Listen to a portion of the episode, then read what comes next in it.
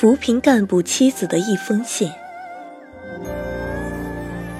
我，不做你的红颜，不做你的知己，不做你的爱人，不做你的任何人。我宁愿做你一辈子的贫困户。那样的话，照顾我是你的责任。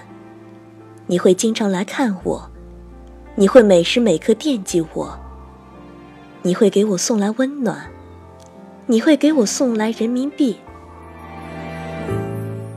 只要我一不高兴就说不满意，一不高兴就说不清楚，一不高兴就说不知道，自然有人会帮我收拾你的。本节目由阜阳市重点工程建设管理局扶贫专干制作，播音被录。欢迎来自一线的扶贫人员投稿，也可以在微信公众号中添加搜索“扶贫之声”来关注我们。